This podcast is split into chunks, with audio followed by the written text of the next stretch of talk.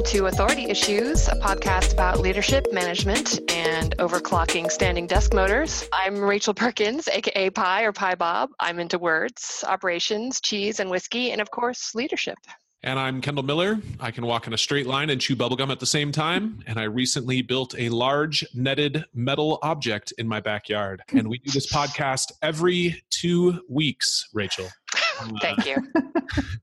this week, also thanking Reactive Ops for sponsoring us once again. Cloud infrastructure is hard to get right, and everyone's moving towards Kubernetes. Reactive Ops can help you get there, deploy faster, scale better, iterate, and improve to get ahead of your competitors with great cloud infrastructure. Look them up at reactiveops.com. Today on the show, we have Kathy Keating, CTO and founder at Apostrophe. Hi, Kathy. Hello. I hear you giggling there in the background. Absolutely. Hello. Welcome to the podcast. Thank Tell you. A little bit about what Apostrophe does and what you do there. Yeah, great. So um, we're a startup in Denver, and we have the audacious goal of fixing healthcare in America. So um, Whoa. I know just, just- All just of healthcare. All of healthcare. so we work with self-insured employers, and our goal is to get like the waste and inefficiency out of their healthcare system and bring back simplicity, transparency, and love. So the end of the day, we process your claims just like any other health plan would, but we do a lot very differently, especially how we pay differently. And it really helps us drive down costs and increase quality for members on the plans. Well, that is certainly a, a huge and worthy goal. I'm, I'm appreciative of what you're doing already, and I barely know anything about it. So, great. Can you tell us a little bit about your path to leadership, to management, where you are now? Sure, sure. So I have been in tech for more decades than I can even remember. My degree is in computer engineering, and I st- I actually worked in artificial intelligence for the first nine years of my career, back when nobody knew what artificial intelligence was. We were the ones writing the algorithms rather than just pulling them off the shelf and using them. At the time, we built one of the mobile phones were just coming into existence, and we built all the fraud detection that sat behind the mobile phones because they were super insecure at the time. And super. Time. You, well, now, even now. But like literally, you could walk by someone on a street if they were on the phone and grab their credentials and start selling cloned versions of their phones. It was super insecure. And it's pretty cool that software actually covered about 80% of the mobile phones in the world early on uh, when mobile phones were first coming out. And actually, today, HP still owns it. It's called HP Fraud Management. So it's pretty cool to know that software I wrote decades ago is still in production today. Is that like both cool and terrifying? I know it was like, oh my God. Every once in a while, they tell me they find my name in the comments, and it's like scary. I hope nobody has changed the code at all. That There are that no- the was fun. Oh um, so, so you know, early on in my career, I started into something that no one knew how to do, and in a technology that you know no one even knew what it was, mobile technology at the time. So I feel like it really set me for my career going forward is to really tackle things that are super hard and, you know, kind of be willing to walk into the unknown and tackle something that no one knows how to solve, which is probably why I landed in healthcare today. In the middle, I've been at seven different startups. Most of them are that code is still in existence today as well. Most of them have been acquired. It's like a whole new level of indispensable, really. It's, it's kind of weird. It's kind of weird. Probably the biggest company I've been at from that when I started to now was at Monster. I ran a large part of the Monster engineering organization when Monster was in its heyday. Yeah. So uh, I've been in leadership at the tech level for probably half of my career. How Um, did you get into leadership from that the places? Are you were just probably just about to tell me that, and I Yeah. sorry.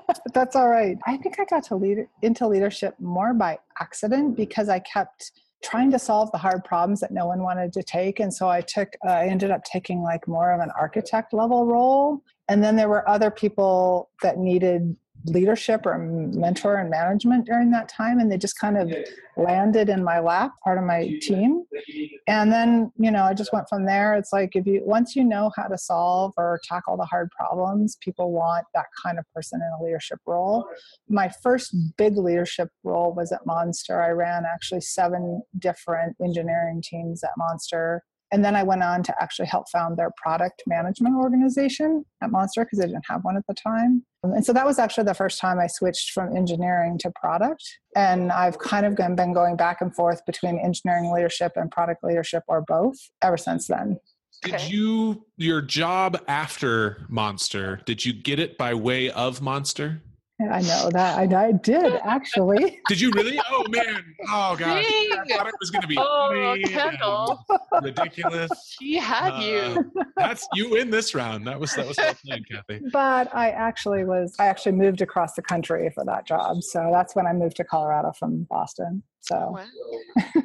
so how did you end up then at Apostrophe, or end up founding Apostrophe? Well, that's a good story. So after a few years after I moved here to Colorado, I realized I needed to get more into the Colorado tech community. So I actually started volunteering as a mentor for GoCode Colorado, which is a hackathon the Secretary of State's um, office puts on. And I ended up actually helping them run the entire mentorship program for four years. And one time I was mentoring, and this woman showed up. She had just moved here from Silicon Valley, and she wanted to meet some people, and she was mentoring, and we had the same shoes on. I'm not joking. and we bonded right there. So this isn't like she was walking in your footsteps. This is no. we're wearing the same brand. Uh, this is not a parable, Kendall. I clearly know a lot of shoe brands. And a very obscure, obscure brand of shoes. Really? Newton running shoes. So we ended up bonding over our shoes, and then we were pitch coaches that day together for the for the Go Code Colorado program. And from that, we just started getting to know each other. And in the meantime, she had gone through a program here in Denver called 10 10 10, where they take 10 previous CEOs that have had an exit from their company and they sequester them for 10 days and they challenge them with 10 wicked problems and um, there's actually a definition for a wicked problem. It's something that's considered unsolvable. And so they sequester him for 10 days and they challenge him with these problems. And she had just come out of that program um, and wanted to tackle healthcare. And so wow. we actually spent about a year getting to know each other. I was working for another company, and, and finally she said, Hey, I finally landed on my ID and I need a CTO. And that's where we are today. Oh, that's awesome. And, I mean, healthcare is like eh, we, we have to dig for just a minute. Maybe more than a minute, but healthcare is unsolvable, right? I mean, like, like the, it's just so deep. There's healthcare costs are high because people sue people, so they have to buy obscene insurance. So you know, and and pharmaceutical companies own insurance companies, own drug companies, and eh, I mean, it's just so intermixed and complicated. And give me some hope, Kathy. I'm going to give you some hope. So, um, actually, I have never worked in healthcare, so that actually helps me see healthcare in a different light. I think uh, a lot of people that work in the industry are so stuck in the way the industry has already always worked that they can't see out of that bubble, right? So I come to it with fresh eyes from different industries myself. And I got to say, it's probably one of the most broken industries I've seen. There are people all through the supply chain that need to take their cut of everything, every single cost. And if you can just raise your rates and people will pay them, why would you ever learn how to build an efficient organization? So a lot of these companies out there that are quote taking their cut you know, are just taking more and more money and not really looking at how they can use technology to make their particular facility more efficient. It's not sounding very hopeful. Yeah. Kendall asks for hope here. She's getting there. so, okay, so, okay. so let me give you an example. So, like, some people are actually, you know, doing really smart things. So, uh, let me use an example. Like one thing we might do is so our goal at Apostrophe is to save money while still delivering at or above the quality of care that you would get in a normal insurance organization or health plan organization. So, one thing that we might do is actually instead of encouraging you to go to your local hospital to, let's say, get a back surgery, say the doctor you're going to do it with does that surgery twice a month, maybe, right? And so mm-hmm. he's not very efficient. That doctor was not very efficient at what they do. And, and of course, the facility isn't very efficient if they only do that surgery, let's say one or tw- twice or three times a month. But if I, we can direct you to a surgery center where that doctor does that surgery four or five times a day, he's much more efficient at what he's doing. And the whole facility is more efficient. And so those costs can be dramatically less. And in fact, we see some knee, back surgeries can be anywhere from 50 to 80% cheaper at a surgery center than, let's say, a traditional hospital approach, and um, quality is higher. So, mm-hmm. okay. So if, if the doctor's, you know, delivering higher quality, you're going to have better outcomes, and the cost is so much lower. Just imagine how everyone wins in that um, equation. And part of what Apostrophe does differently than most of the other companies is that we um, uh, we take a, a, percent of the savings that we we save rather than a percent of the claim. So we're incented to um, to to make those savings happen while still maintaining quality. So I mean, it's it's things like that that like if if if if you can just start to direct care to the people that are working efficiently and doing the right things and and and acting ethically, I guess you could say.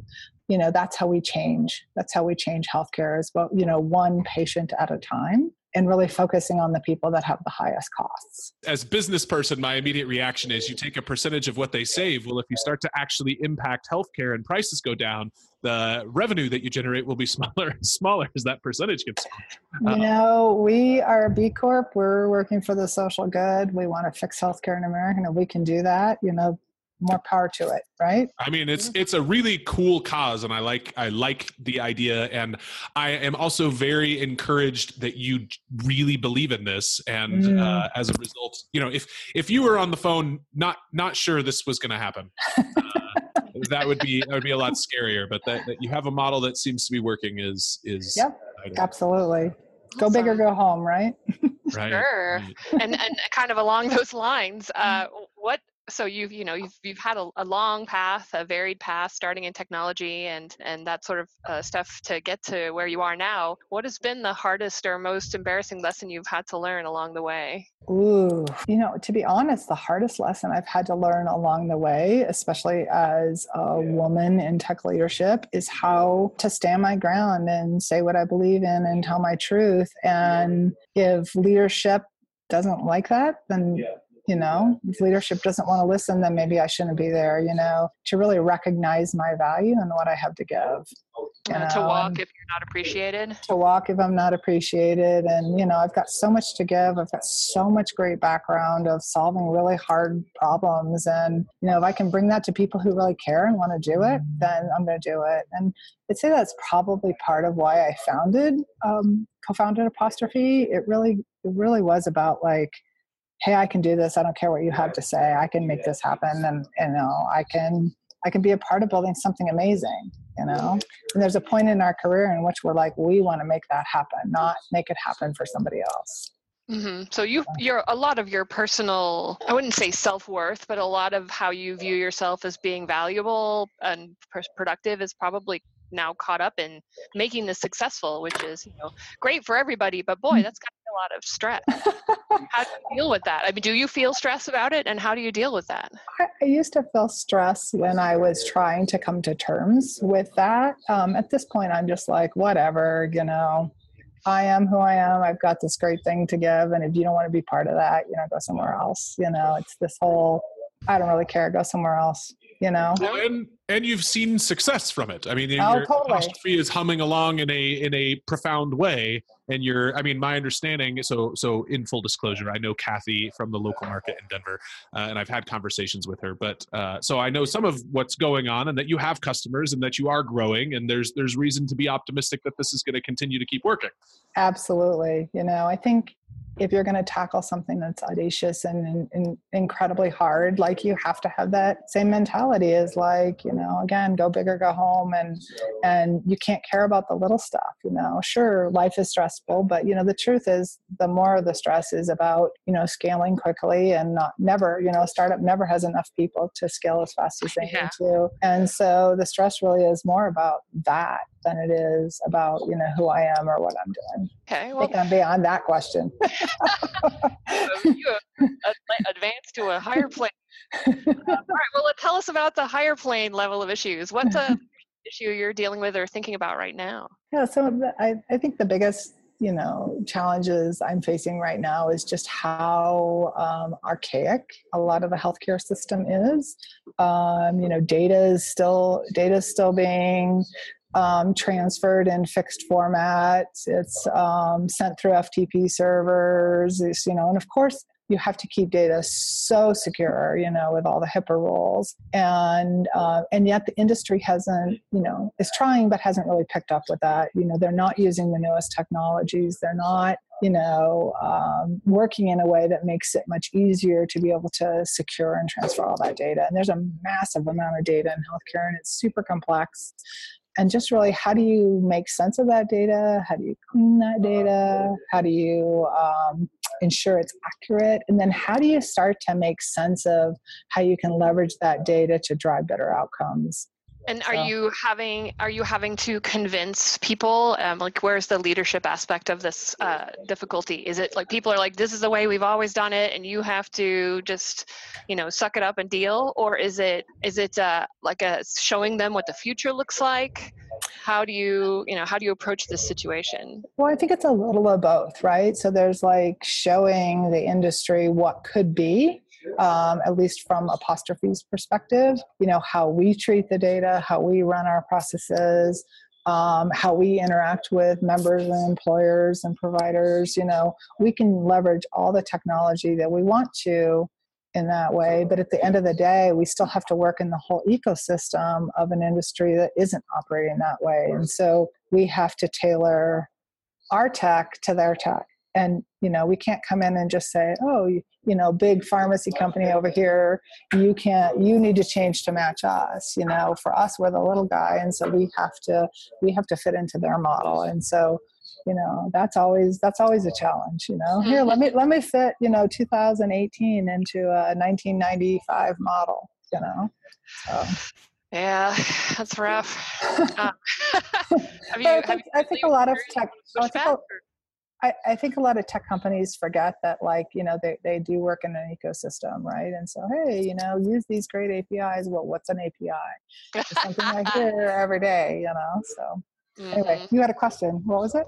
Oh i just uh, have you really experienced a lot of pushback from folks who are like i you know i don't i don't live in 2018 Um, not really, because we're able to pick the vendors that we want to work with, at least on the outbound side. And so on the inbound side, it's it really is just data. And if your data is bad, it's still just a file of data, and we can cleanse it and manipulate it. And, and so, you know, the inbound side, yes, it's the tech is really old, but on the outbound side, we can pick the vendors that really work for us. Okay. And what's what's unique to you know recruiting and leading a team particularly in this healthcare space are, are there are there people who really want to be a part of changing healthcare and are excited to come work with you as a result of that? And and conversely are there people who are interested until they hear your vision and then just go no way you can't you can't change something that big and then walk away? Like like what, what is it like recruiting and and then maybe even working with people in that field eh, are are they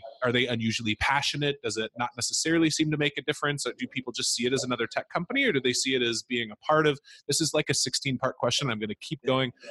That's actually um, I, think I asked three questions there. So yeah, like what's what's the recruiting like, and then maybe what's retention like, and then maybe what's the attitude. Right, right. So you know, with us being such a mission-driven company, you know, being having those audacious goals to fix healthcare, I think just that attitude that we have really sets us up for when candidates come in for them to be for us to be able to tell really quickly whether they're aligned to that mission or not. Um, and and to tackle something this big, we have to be hiring people that are aligned to that mission um, because it's hard, you know. And so, you know, and we're still still small. I, you know, I can't even afford uh, to post a job, right, on a big recruiting site or get a recruiter. And so, I have to be able to reach candidates, potential candidates, in a way that, you know, has them want to come work for this tiny little startup in, in Denver versus, you know, all the people who are willing to throw money at them.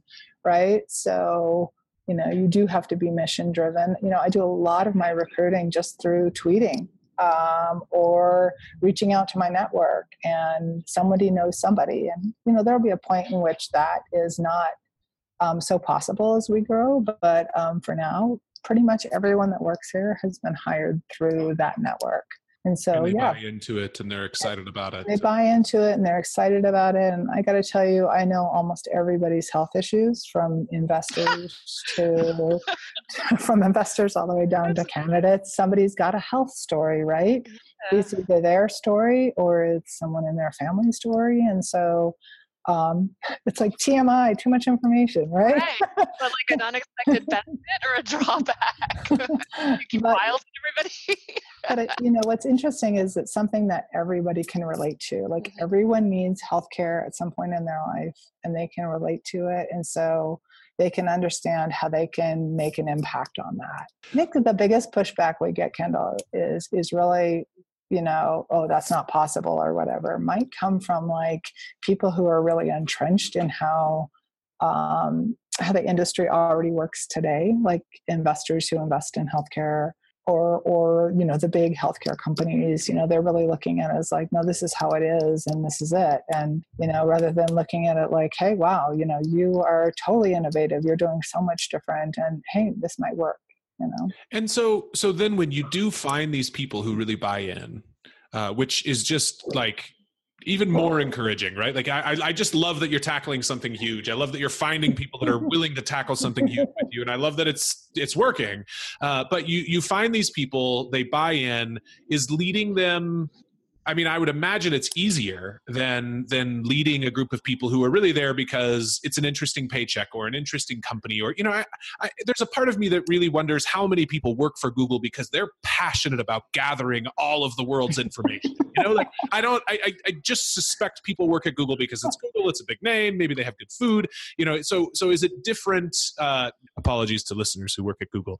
Uh, place to work, I'm sure. No, but uh, but like, is it is it a different leadership thing entirely because these people just buy in and so they they're they're passionate about it, or, or does it not make much of a difference? I think they're bought in because they're passionate about it, but I also think, you know, we as leaders of the company, we keep that those audacious goals present. You know, our values are, you know, super present in the company at all times. You know, we talk about simplicity, transparency, and love like at least once a day somewhere in this building. So it's really about keeping the candidates I mean, keeping the employees really like that, why we're doing what we're doing, top of mind, so that they're always connected to that. I think, but that's a quality of a good leader anywhere is of, you know, really keeping people connected to why we're doing what we're doing.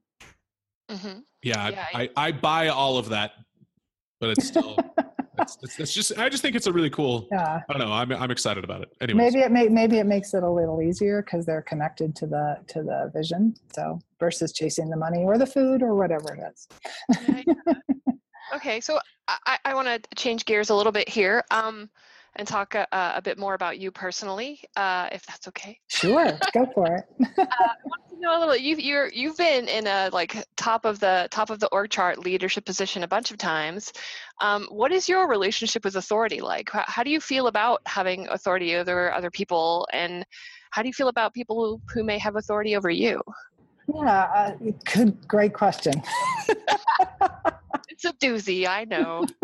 so I'll take the first one first, which is like me quote having authority over the other people. I I really feel as a as a leader, it's my job to you know support my team right so rather than having authority and pulling them a direction it's me behind them giving them what they need to be successful and you know i i was lucky to have early on in my career some great role models to um, who led from that perspective. And so I think I've just always been that person that says, What do you need to grow? What do you need to thrive in this position?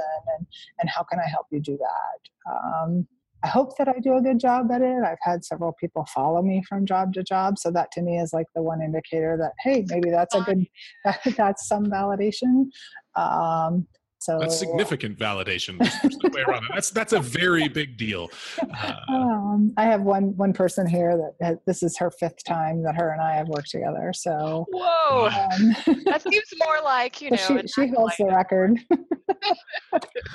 She's like, "Where are we going next?" You know, and This I'm like, "Oh yeah, I'm starting this company." um, Awesome. So you know from that perspective is like really you know pushing my team to be successful and really building a collaborative a strong collaborative environment while also saying hey here's what we're doing and here's how we're doing it. Um, so bringing that i guess authority with love um, to really say, hey, we're all in this together and I'm learning along with you and, and where are we going and why are we going there? So, so you're much more comfortable with the like setting this setting the the vibe in place and, and moving everyone along together. You're more comfortable with that approach than some other there, there are approaches where you lead from the front kind of thing. Yeah, yeah. Yeah, yeah. Okay, yeah. cool. And, and and I guess what's interesting is um, when I'm when I have a uh, when I'm answering to authority above me, it's interesting how I um, I get annoyed when someone leading me isn't that way. I, I have mm-hmm. this one um, CEO that I used to work for several years ago. Um, he, he he literally said to me almost every week, "I don't care what you have to say, just do what I tell you to do." Oh, and and literally, literally, what a great leader! I know. wow and and and and like i don't i don't do good with that kind of authority um you know it's it's like i don't find it productive you know i feel like you know the people who work for us they have ideas and and we should be listening to them and uh, we should all input our ideas because we need to pick the best idea possible to move us forward the most productively. And and the only way to get that is to listen and um, you know when you're telling me i don't care what you have to say just do what i tell you to do anyway that means you're not listening and and i think that was the pivotal moment working for that particular ceo when i realized my own worth um, that i did have something valuable that I did have something valuable to say, and you know, damn it, you should be listening to me. And and you know that played out exactly like I expected. Um, and you know, he was blindsided because he wasn't listening and yeah. and so and so I do have problems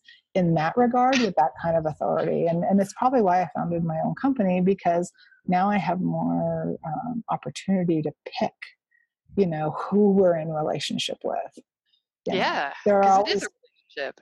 Yeah totally. And there are always people that have authority over you you know your investors and obviously your stakeholders. Um, you report to them when you're leading a company but um, you know you have more opportunity as a founder to be able to pick that path Mm-hmm. And do you, you kind of touched on this a little bit in your answer to my epic question before, but um, do you have a different relationship with authority than you did when you were a kid, when you, you know, were like having to do what your parents said or whatever? It's really interesting. So my mom says I actually didn't talk to anyone outside of the family till I was in fourth grade. Whoa. Um, and I, when I test, like do the Myers Briggs test, I test 100% introverted. I, I, was expecting Kendall to laugh there. Yeah, that, that does surprise me. I, I mean, I know you well enough to, that surprises me. Uh, I, I, don't know that it's burst into laughter, but that's, that's still, you're, you're still that way? I am still that way. If I take Myers Briggs today, I will test 100% um, introvert.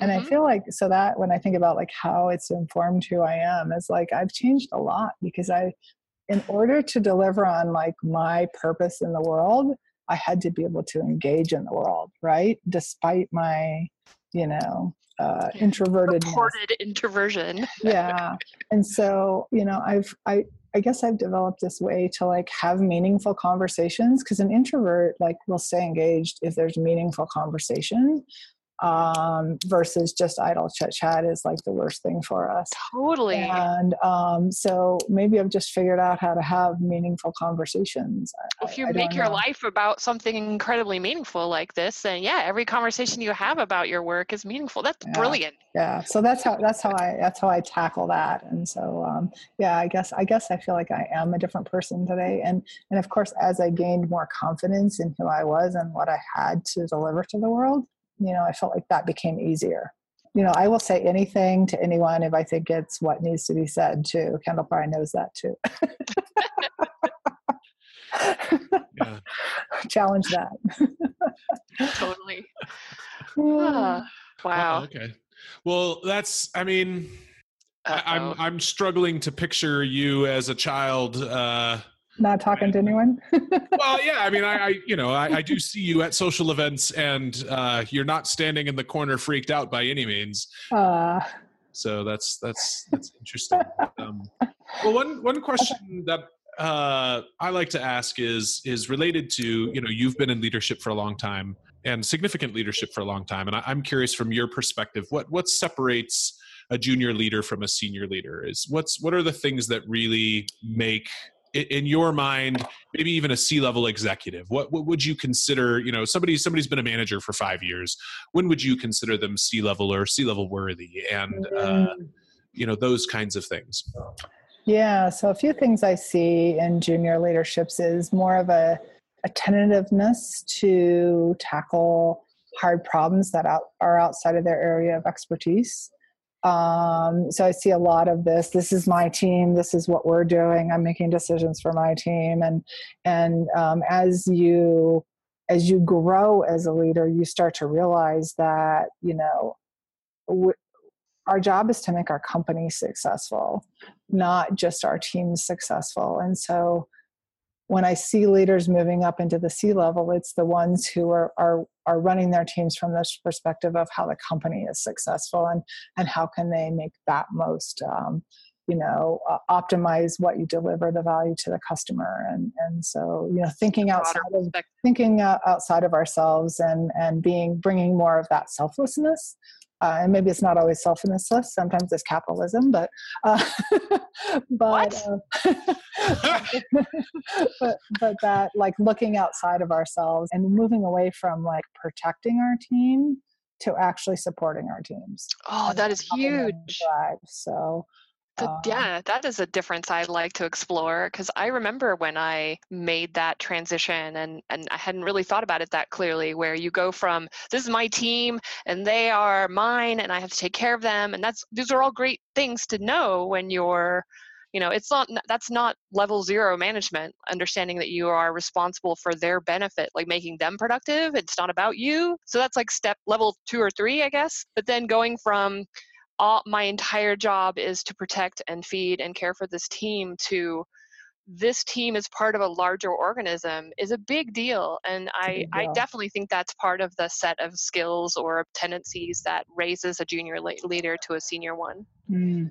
so that's it, super interesting i see it most often when it comes to change right so junior leaders are often like i'm protecting my team from change you know mm-hmm.